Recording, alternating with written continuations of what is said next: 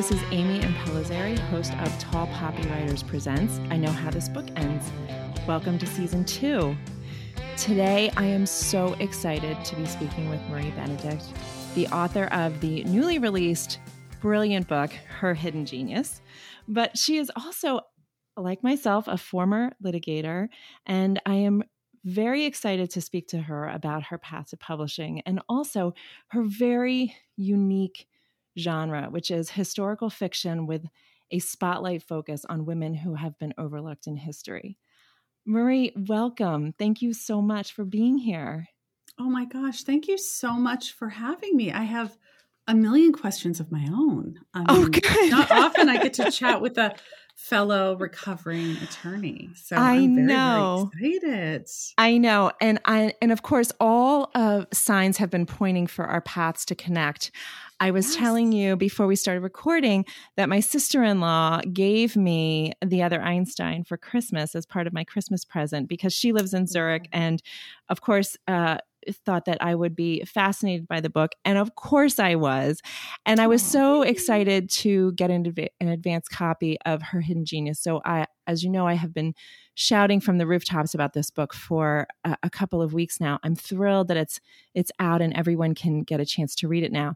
We're going to talk about that book in a moment, but I first I I think it's really important to talk a little bit about your journey from law to publishing. You were a litigator for 10 years, am I right? I I was. Yeah, tell us a little bit. Years. I, I can relate. So so where where did you practice? So I practiced. So I went to Boston University Law School. Yes. And I practiced uh, first for four years at Skadden Arps. You moved from Skadden to where? Morrison and Foerster. Oh, okay. Um, again, it's another huge law firm. right. right. I don't know what I was thinking. I'm laughing. Not everybody, not everybody no. will realize that that was just moving from one bad situation, one bad marriage yeah. to another. right. Now, of course, in my mind, it was going to be so different, right? Sure, because of course. it was it was a satellite office of a huge California firm. It was right. going to be warmer and fuzzier, and and you know maybe it was a little bit in just in terms of the culture but you know you still work long hours you still sure. and it was still the same work you know i was still doing commercial litigation securities focus, some white collar criminal um, and then you know you talk yourself into well okay so maybe some other law job is the right job and right i then after three and a half four years there i went in-house which is what, ah. a lot of ah. people do um i as you know i went in-house to then starwood hotels which at that time owned like wonderful. Yes um, of course. you know westin um w uh what do we i can't remember. It's not so sad. Um, it was a huge hotel chain and i ran all their large commercial litigation in-house.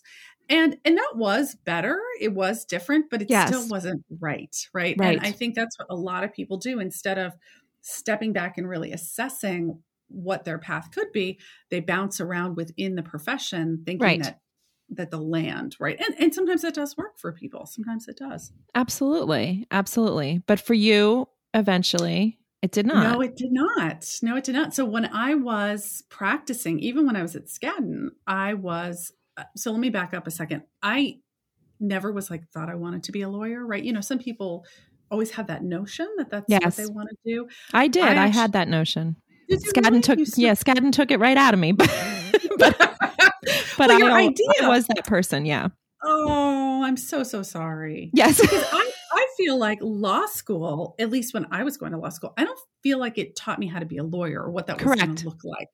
And Correct. so when you start practicing, it's so unfamiliar and the the sort of studious parsing through all the stuff actually that I love about being a writer were generally present in law school mm-hmm. you know mm-hmm. researching constructing an argument advocating and, and those are skills obviously you develop yes. as a lawyer too but there's so much more to it than that as sure. being a lawyer and and it was those things that i didn't know i wasn't going to like until i was in it but actually what i always loved was history you know as a, ah. um, a middle schooler i i had a I, this wonderful aunt i was a voracious reader and not never wanted to be a writer and she gave me this book um, called The Mists of Avalon, which was groundbreaking for the time. It was a, a retelling of the Arthurian legend from the perspective of the women.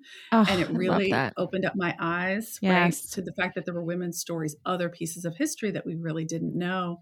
And when I went to college, I became a history major and I thought, you know, nobody at that time was really guiding you as to careers in general, but certainly not for history majors. And so, what I thought uh, as possibilities were being a history professor or maybe right. being an archaeologist. And then I kind of got swept up, which was kind of happening at that time, and maybe for you too. There was a started to be more of a wave of women going to law school, becoming lawyers. Yes. I had a lot of friends who were doing that. And of course, a history major in some ways is a natural sort of a you know major for someone who's going into law school. Yes. And i got swept up in that. And it was not yes. something that i affirmatively chose. Okay um, okay. it was kind of like I, I got on the treadmill and i just kept on going. And that that sense that there was something else i was supposed to be doing start really started to nag at me when i was a disgruntled new york city litigator. And well, good for you for honoring it because oh, 10 so years later that's okay. That's okay because you honored it eventually and it's part of the journey, right? It, but what totally was is. was there something was there some catalyst when you were in house that that sent you to to find this this path?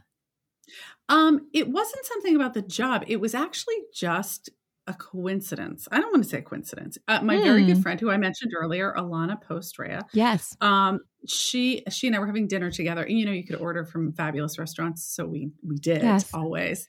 Yes. Um, some some Mark, there's some fabulous New York City Chinese restaurant whose name is going to escape me, but we used to order from there a lot. And we were having dinner in a conference room as always. And um, she asked me if there would ever be a case I would refuse to take on um, on moral grounds, even ah. though my client had a really strong legal case, right? Interesting. And I didn't have an answer to her question. Um, but within, um, gosh, at least within a month, not too long after that conversation, I started to see the very first few cases of Holocaust families of Holocaust victims who were suing to get their artwork back. Um, and this was, you know, we now know. oh, I remember this. Yes, yes, yes. Right. During World War II. Um, right. In terms of their art plunder. And there's lots of books about it now. But yes. this was like back in 95 and there was yes. hardly anything. And I became really fascinated with that. For me at that time, it was a real merger of history yes. and law. Mm-hmm. And um, I all of a sudden had an idea for a book I had never written before. Mm. I had never even mm. thought about being a writer before. And so for a six, seven plus year period, maybe even eight years, I chipped away at at writing this particular story. And and um, so you were doing that while you were still at Skadden, even. Yeah. So you know yes. why it took six, seven, yeah. Sure. no, no, I know this is this is perfect. Right. right. Right. Right. So, you know, if I, I, was waiting in my office for someone to get me something to turn around, I, I might, you know, and I was handwriting most of it. Um, right. Doing, I might work on it a little bit here and there. And so it took a long time. I had no idea what I was doing. I had never taken a creative writing class. And I just kind of chipped away at it until um, I was, uh, I went, I got into this program at NYU for people with um, finished manuscripts. Oh. And oh. I worked with a professor until she said it was as it, it, was at a point where I could show it to an agent. Right. And I was very fortunate in that I had a friend of a friend who was mm-hmm. a literary agent. Yes. And through that connection, I showed it to her and she took me on and we've been together ever since. So and it was really you know, it's not like that that part of it happened overnight. I still I still had to edit it. I really didn't know what I was doing. But when it was finished, um, that's when I got my first book contract, which was I wrote seven books under the name Heather Terrell, um, many of which were legal focused. Le- you know that intersection between the law and art, right? Um, for some of those books and history, and um, until I really found my calling, I really look at those early seven books as for lack of a better word, writing exercises Isn't to bring me to where I am today. Um, it's and, like it was winnowing it down. And your fir- so your first published your first publishing contract is while you're still practicing law.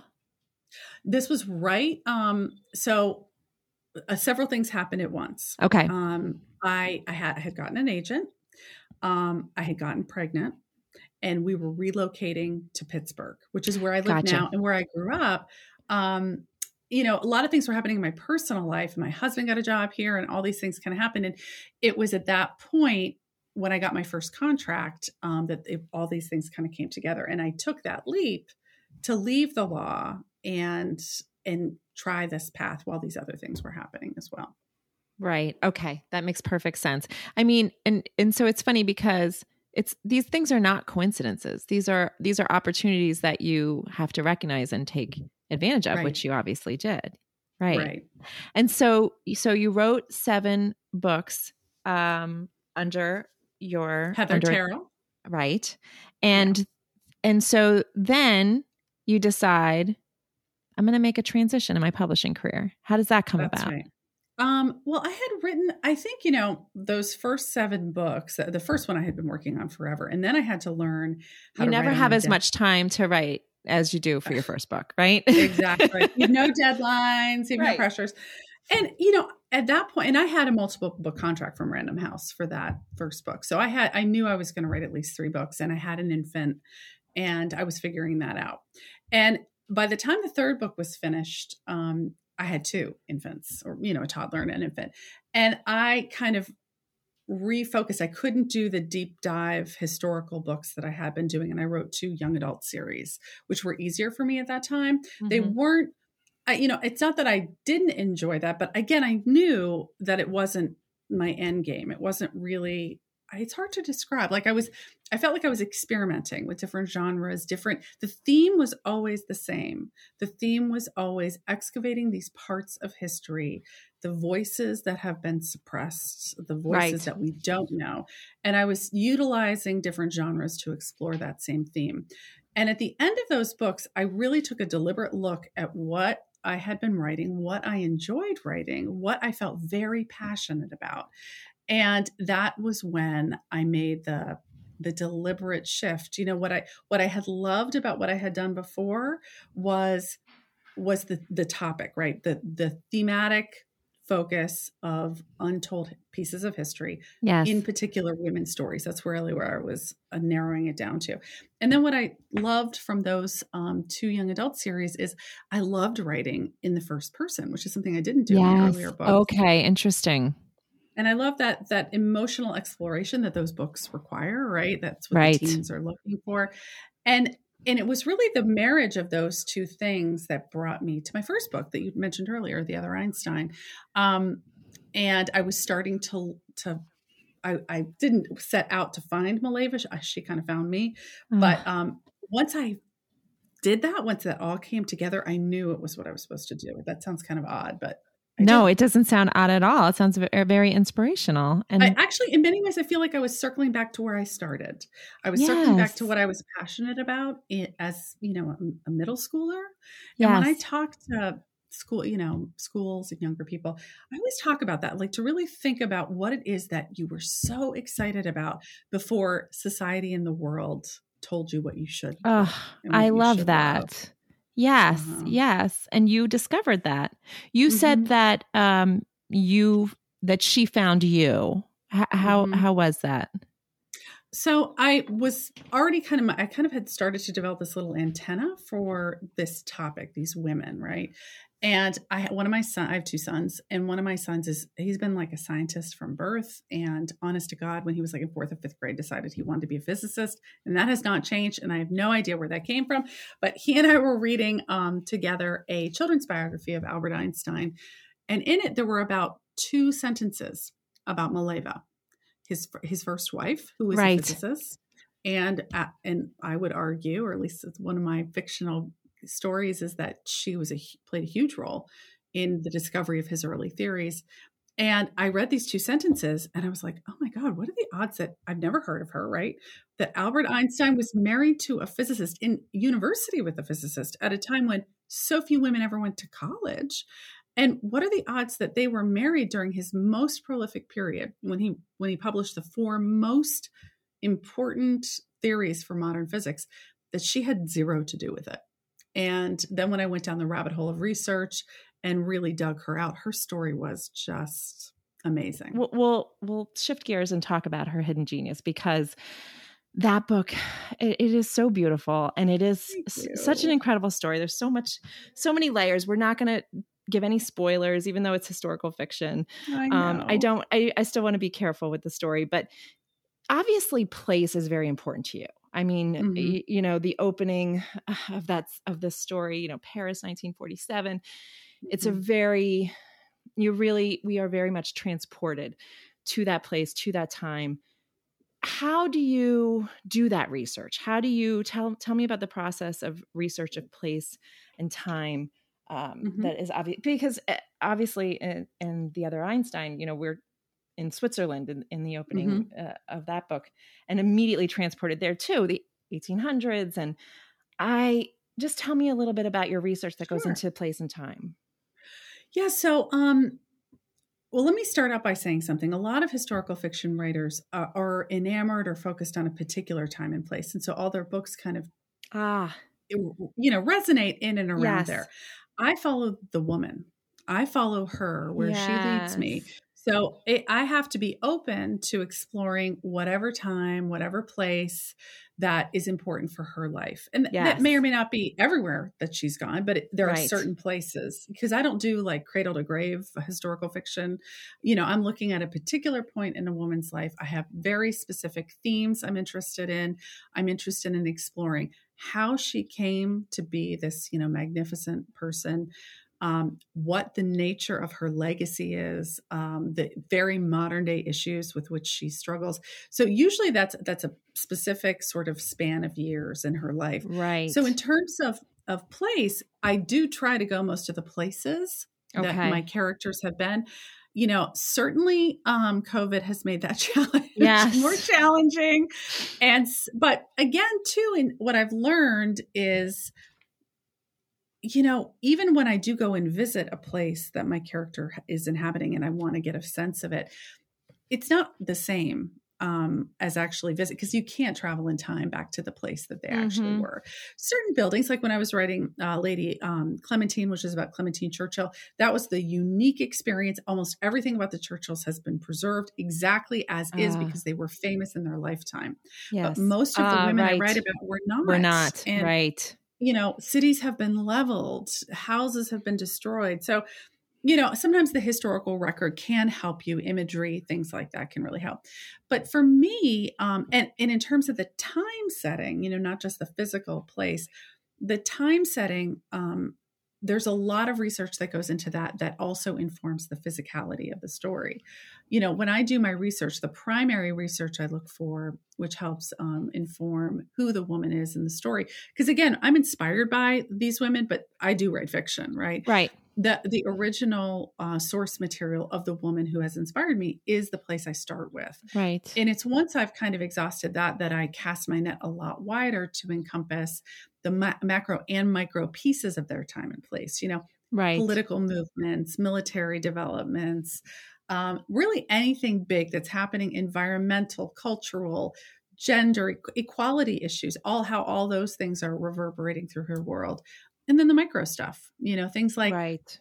what kind of wallpaper did she have in her house? Um what food would she have been eating? What kind of clothes did she wear? Things that that bring the character make their, their the world that they inhabit really believable and real but also give you a, a sense a tactile sense of her world in some ways. So that's um a very high level maybe too much though. No not at all. no I, I feel like I could just pick your brain all day long. Um, and and so and because you certainly do that for us in, with this in this story, and and Rosalind Franklin becomes so real for us. And um, and the interesting thing is, of course, you're describing her navigating through a world.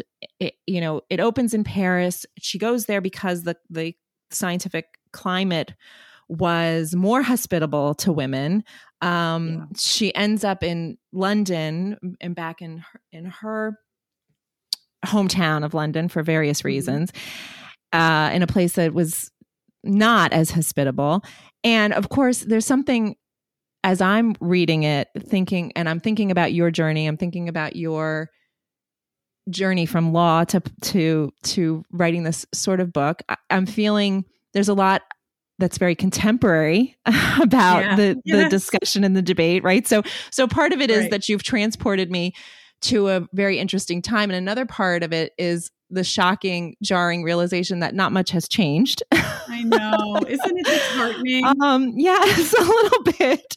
But also but also uh, inspiring right? Because it makes you really sort of dig into the story and it makes you understand and relate to relate to the story and on a very for me on a very personal level i'm not a scientist um, oh, but God, I, I okay so i wanted to ask you about that because yeah. i do find uh, for this this story in particular the science is fascinating, very accessible so to a person oh, like gosh, myself so who's not. And I'll tell you, and I have, um, you know, I have scientists in my life, and I have a, a, someone who, a good friend who is a high level scientist.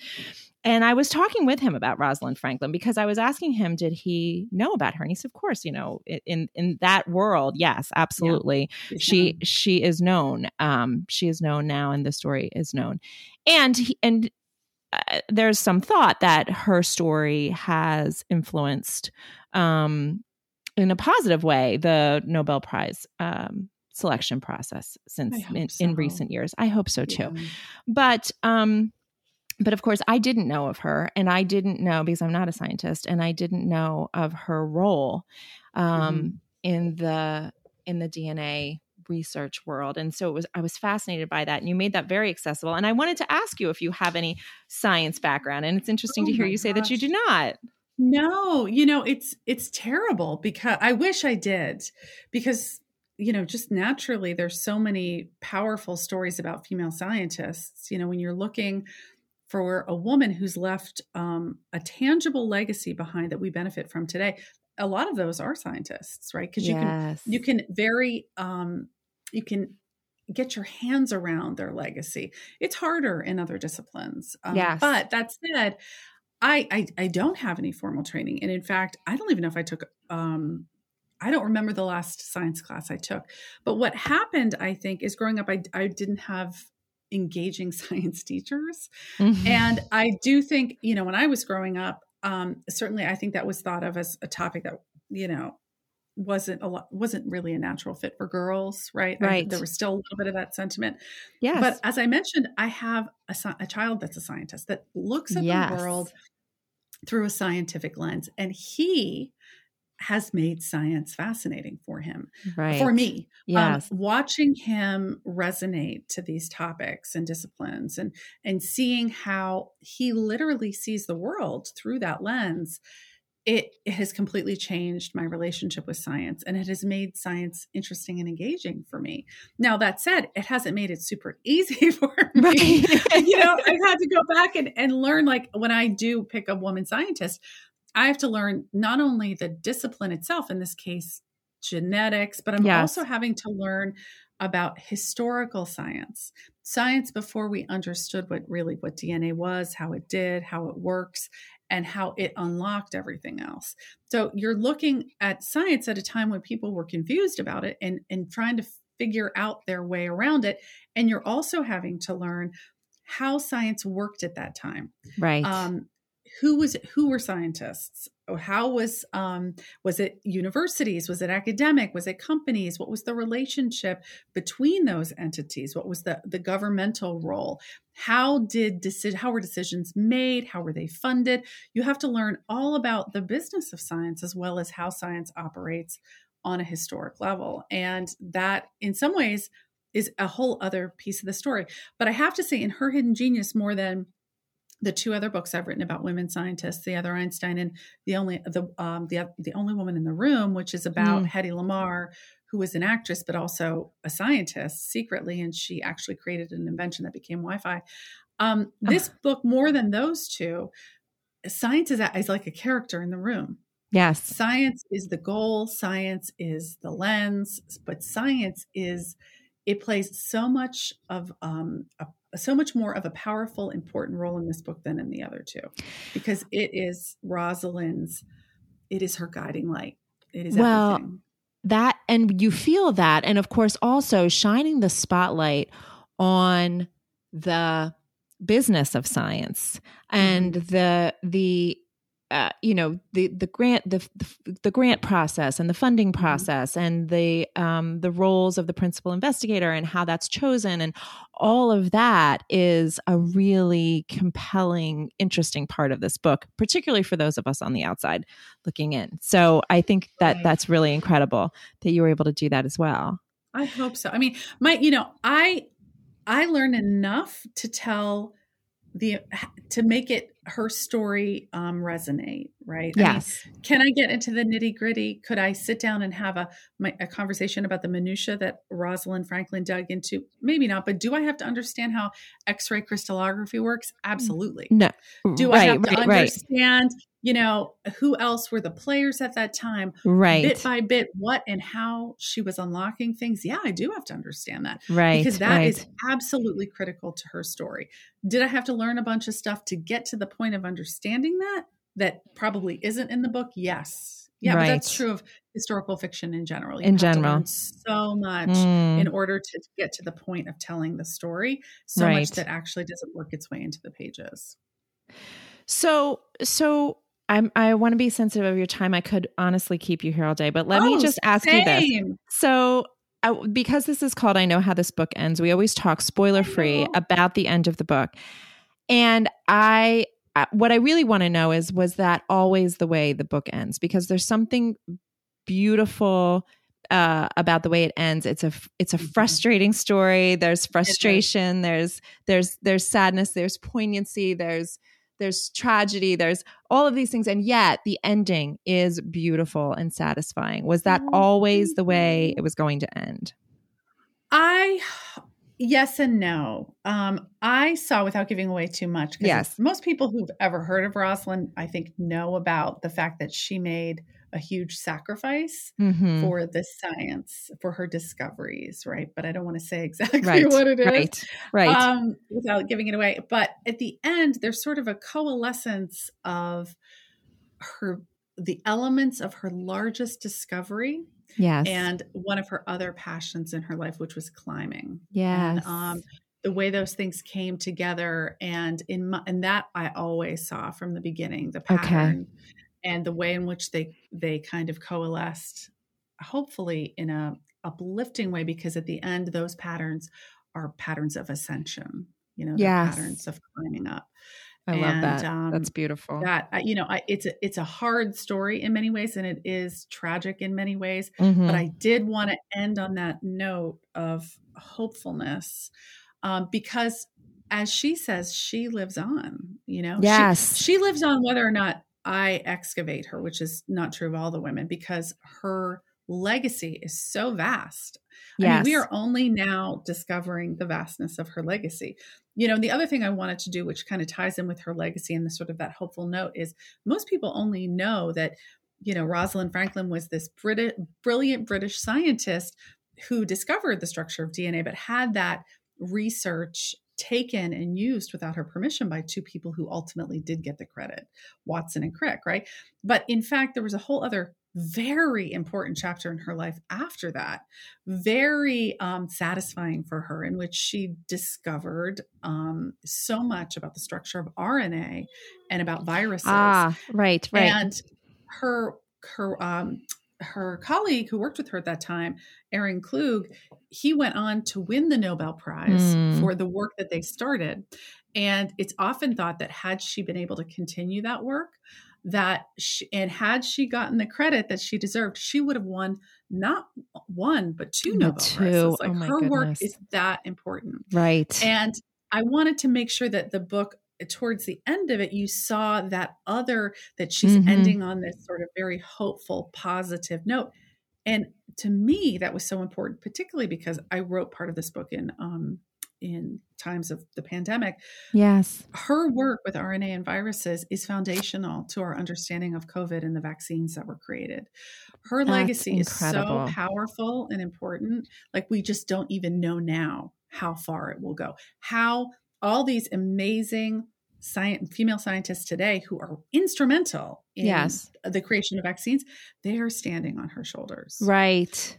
And that's really just I wanted to for people to feel that, right? That, that this is not new. This is not new. New just overnight science. This has been building for a long time on people's exactly. backs that we haven't necessarily even been acknowledging. Oh, right. that's incredible. So, can you give us a sneak peek at what you're working on next? Sure. Okay. Um, so my next book that comes out next January is called The Mitford Affair. Um, and again, it's exploring the legacy of a particular woman and the very sort of modern day struggles that she has in her life. Um, she her name is Nancy Mitford, and she's one of the famous um, during her lifetime, the 1920s, 30s, and 40s, the famous Mitford sisters. They were like the it girls, the aristocratic it girls of that time yes. period in England. Um, the Kardashians were, of their time. They were, they were, except some of them did actually do things to become famous, right? right. As opposed to the Kardashians, who are famous for being famous. Correct. Um, but in any event, she um, she had five sisters, but the ones I focus on are Unity and Diana. Diana has left her wealthy, fabulous Guinness husband for Sir Oswald Mosley, who heads up the British fascist group in um, England. And this is in the years before World War II, in the lead up. And Unity has left home to go to Munich basically to stalk Hitler eh, and she ultimately becomes his one of his closest companions. Um, Nancy has discovered that her sisters are up to a lot more than just fangirl worship of Hitler and fascists. And she has a choice to make um, to either stay loyal to her family or to make a decision to prevent the uh, very negative impact they may have on England as it goes to war with Germany. And mm. so, in some, it's Can't a story about how families are divided by political mm-hmm. views. Right, right. Um, Very interesting and timely. The cult of personality often holds sway um, yeah. in political decision making, and um, how, in many ways, the political is personal. And that's a very very modern day issue that Nancy, yes. um, my main character, grappled with um, and the choice. So in some ways, it's it's like all my other books, historical fiction, but in some ways, it's also a spy novel. Yes, it so sounds that way. That's so interesting. Okay, wow. Oh, oh, so I really timely one to uh, yes to explore, and not a scientist. Yes, okay. Okay. I do. So a small small departure in that sense, but yeah. still fitting your overall theme. And I absolutely can't wait to devour that one too. Well, tell everyone where we can find you, where we can find your schedule of events relating to yes. her hidden genius. Yeah, I have lots and lots of events coming up. authormariebenedict.com or on my Instagram, author Marie Benedict site or Facebook. I'll, I post those. Um, and I'll be doing lots of those events um, for the next really couple months because uh, my book tour will roll right into Women's History Month events. So perfect. There's lots coming up to to discuss Rosalind Franklin. Well, Marie, thank you so much. Thank I you. am very excited to be in touch now, to stay in touch. Oh my gosh, me too. I feel like we just started our conversation. For, oh, for sure we did. For sure we did. Oh and I know that uh, this book is really going to resonate with a lot of people, scientists and non. Um, yeah. Please go find yourself a copy of Her Hidden Genius. Thank and please you. do, thank you. Thank you. Please do a rate and review this episode if you've loved it, which I'm sure you have. You can follow and like this podcast where you follow and like your podcasts on Spotify, Apple Podcasts, Google Podcasts, and more. Thank you so much.